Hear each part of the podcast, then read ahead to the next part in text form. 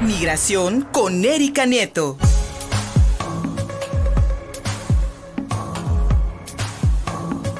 Va con todo, Mr. Donald Trump va con todo. Prácticamente es un regreso inminente a la Casa Blanca, el del republicano, este discurso en Washington, que lo enfrenta nuevamente con el presidente Joe Biden. Y mi querida Erika Nieto, también ya hay emergencia en ciudades como Nueva York y San Francisco por la propagación de casos de viruela del mono. Erika, al cruzar el río contigo, buenos días.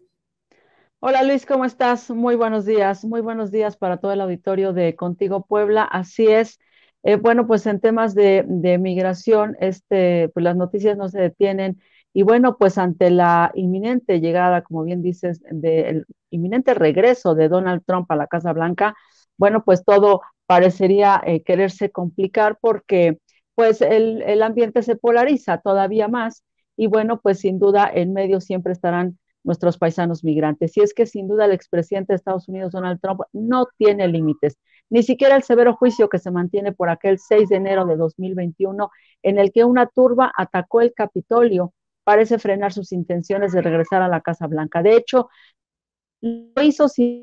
simbólicamente hace unos días durante el discurso que emitió en Washington, D.C., provocando, por supuesto, una respuesta de rechazo por parte de su ferviente opositor Joe Biden, que no importó que se mantenía todavía en confinamiento por el COVID en esta primera etapa, salió a dar un discurso de rechazo ante eh, la actitud y el discurso y lo que dijo Donald Trump allá en Washington. Y es que pues aunque el expresidente es señalado de no actuar para detener la violenta agresión en la que se registraron lesionados y hasta hubo pérdida de vidas, lo cierto es que la débil imagen de Joe Biden, ahora empeorada por los videos expuestos donde su hijo Hunter Biden aparece consumiendo sustancias prohibidas, pues parecen darle la fuerza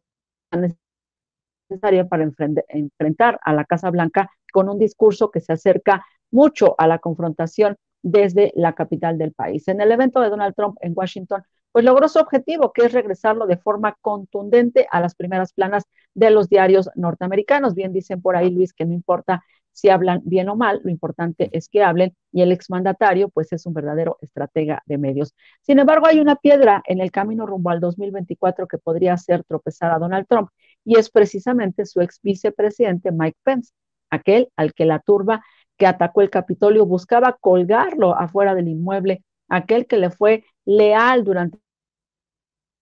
ese que va a aplaudir cada una de las políticas impuestas durante su mandato en el libro que publicará próximamente, pero que hoy reconoce y hace este llamado a los norteamericanos de no caer en la tentación de mirar al pasado. Mike Pence también encabezó un, un, evento de campaña en Washington el mismo día que Donald Trump para anunciar que tiene intenciones de buscar la candidatura republicana para contender en el 2024 por la presidencia. Y ahí llamó precisamente a sus seguidores a enfocarse en el futuro del país, presentando su agenda de la libertad, aunque eso sigue evidenciando lo divididos que están los republicanos y su partido. Así que, pues así las cosas entre Mike Pence y Donald Trump. Pero bueno, mientras tanto, el gobierno de Joe Biden enfrenta una nueva amenaza eh, sanitaria, una nueva eh, pues ya reconocida como pandemia, que es la viruela del mono. Y bueno, pues ya algunos estados como el de Nueva York, como el de California, ayer el gobernador eh, Gavin Newsom también eh, pues dijo que hay una alerta sanitaria en todo el estado de California por el aumento de los casos de la, viruela, de la viruela del mono. Y bueno, pues en el caso de, de Nueva York y de la ciudad de Nueva York, el alcalde de Nueva York, Eric Adams, declaró como emergencia de salud pública la creciente cantidad de contagios de viruela del mono y es que se dice que eh, según estos registros habría cerca de 150 mil neoyorquinos que podían haber estado en riesgo de, eh, pues de este contacto, de un riesgo de infección por parte de esta eh, enfermedad, a pesar de la exitosa campaña de vacunación que inició hace unas semanas y están implementando allá en Nueva York. Así que, pues también la gobernadora de Nueva York, Kathy Hochul, también declaró que el estado de emergencia, pero pues ya para el total del estado, así que pues básicamente eh, sería toda esta zona triestatal, mejor conocida como Nueva York, eh, Nueva Jersey y Connecticut, que serían los que están ahí muy juntos y que estarían ya contemplando una emergencia sanitaria por la viruela del mono, Luis. Pero además,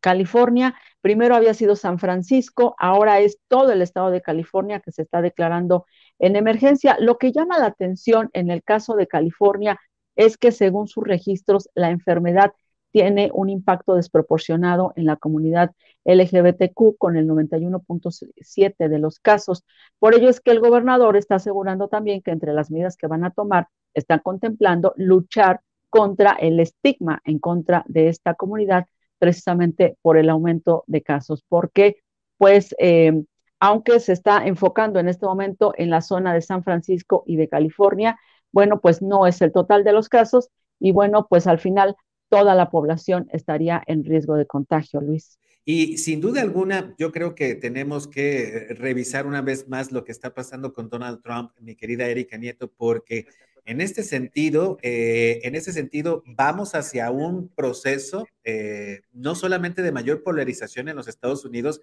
sino también de mayor belicosidad, de mayor violencia, de mayor uso de la fuerza para imponer ideas como la, como la de Donald Trump, que ya está generando este tipo de, de, escosor en otras alas del Partido Republicano. Y en ese sentido, mi querida Erika, lo que está haciendo, por ejemplo, Nancy Pelosi allá en China, eh, con la visita a Taiwán, me da la impresión de que en los Estados Unidos, seamos demócratas o republicanos, la posición va a ser mucho más beligerante, mucho más eh, fuerte ante la pérdida del control de los Estados Unidos de la economía mundial y del, y de, y del orden mundial a partir de, de, la fuerza militar que lograron después de la Segunda Guerra Mundial. Se está definiendo mucho, mi querida Erika. Así es, así es, Luis. Eh, eh, sin duda alguna, este tema de la guerra y de la visita ahorita de Nancy Pelosi allá en Taiwán, eh, pues va a complicar mucho más las cosas. Hay sentimientos encontrados entre los propios norteamericanos. Eh, habíamos escuchado, por ejemplo, el, hace poco que en Nueva York ya incluso habían implementado por ahí una estrategia que a través de un video estaban preparando a sus ciudadanos ante la posibilidad de un ataque nuclear, precisamente viniendo o de Corea, eh, precisamente por esto, por el jaloneo político que traban. Sin duda alguna, esta también va a ser una herramienta que Donald Trump eh, ataque, siga atacando al gobierno de Joe Biden, utiliza en el ánimo de los ciudadanos, sí, los que están a favor de la, pues eh, se verá lo que, pues, qué es lo que viene, qué es lo que viene. Eh, Nancy Pelosi acaba de aterrizar allá en Taiwán, y bueno, pues, eh, a ver, nada más están esperando si en su discurso, pues, alienta a, Taiwán a ser de justificación para eh, China para emprender verdaderas acciones bélicas, como bien lo comentas, y poniendo la espada, entre la espada y la pared a Joe Biden y, por supuesto, dándole más fortaleza a eh, Donald Trump, que además con la crisis económica que ya tiene Estados Unidos, sin duda Donald Trump también se dice que cuando estuvo él en su gestión estos cuatro años, la economía norteamericana creció y ahorita eh, los norteamericanos ya no ven la suya, Luis. Efectivamente, ni en Norteamérica ni en México. Síguenos en Facebook y en Twitter. Estamos contigo, Puebla.